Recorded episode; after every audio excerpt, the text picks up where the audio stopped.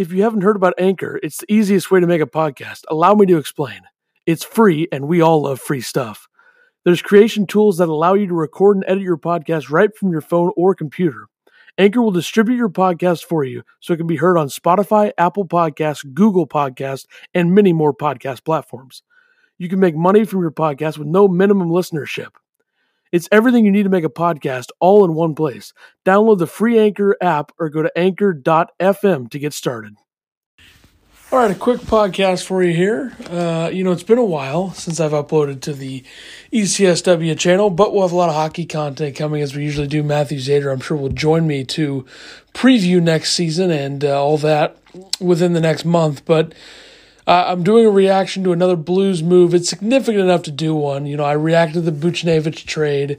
I reacted to the Saad signing. And now I'm going to react to the fact that they've signed Colton Parayko to an eight-year extension, $52 million, 6.5 per year um, for him. So, you know, I think if this were three years ago, uh, post-cup run, after that season – uh, you'd really, really love it. I like it a little bit. I think uh, the term worries me a lot in terms of the eight years for him.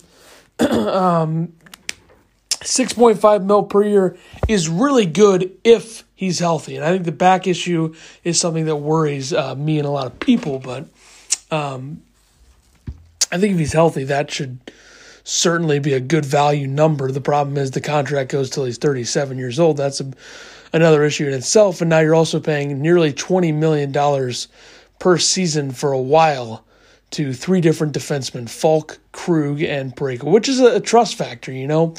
Uh, I thought in Krug's first year, I thought he was solid. I think there's more there.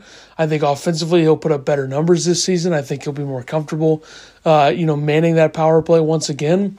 Faulk, year one was brutal. Year two was really good very encouraging signs. I think he became more of a complete player. A guy that we saw in Carolina was was more of an offensive threat. I think he's kind of lessened his offensive game, uh, playing in a different style and structure. Like Carolina, loaded blue line, a lot of really good two A defenders there.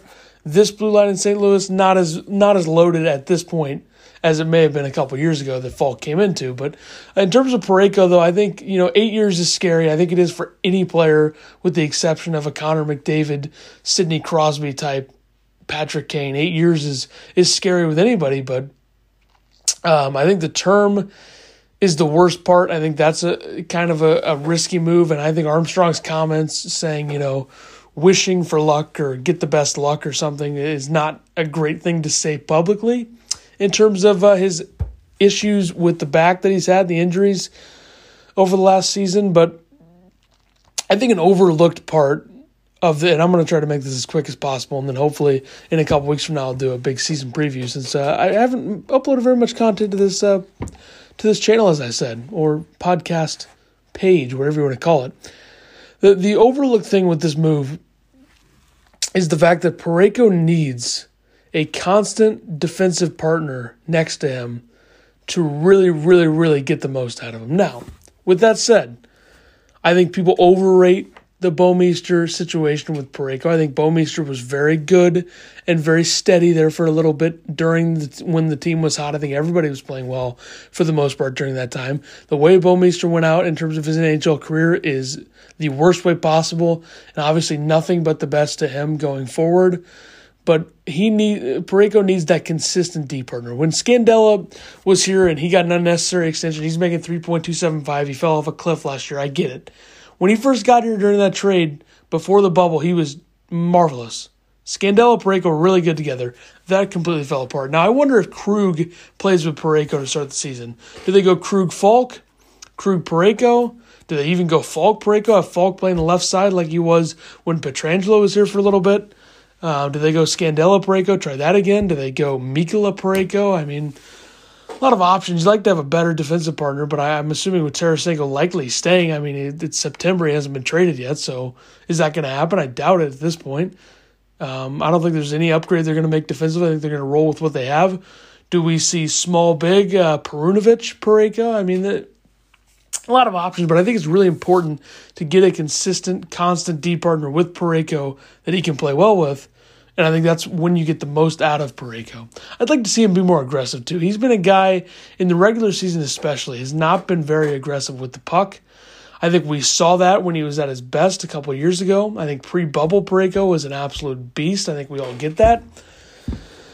But I gotta say, I'm a big Parayko fan. I got a reverse retro Colton Parayko jersey, so I'm glad that's going to be relevant for a while since he's going to be here for the long haul. You'd assume, unless he gets traded, which I don't foresee that happening, obviously. But um, I'll definitely preview the Blues season and the Packers season coming up next week, and maybe the NFL season as a whole. But I uh, just wanted to do a quick one reacting to the Parayko uh, extension. Good job by Army to get something done. I think 6.5 mil is pretty good value if he's healthy. Eight years scares me. That's pretty much summing up my thoughts.